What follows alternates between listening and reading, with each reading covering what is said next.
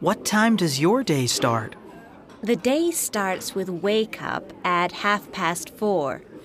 Then we do PT, that's physical training, from 5 o'clock until 6 o'clock in the morning. When do you have breakfast? We have breakfast at 7 o'clock. We have 20 minutes for breakfast. What do you do in the morning? We start classes at 9 o'clock. And we have lunch at 12 o'clock. So, what do you do in the afternoon?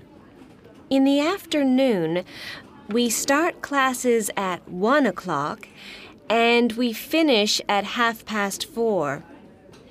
At 5:30, we have dinner. And we have an hour for dinner. What do you do in the evening? In the evening, we have personal time from 8 until 9. When do you go to bed? Lights out is at 9 o'clock. That's when we go to bed.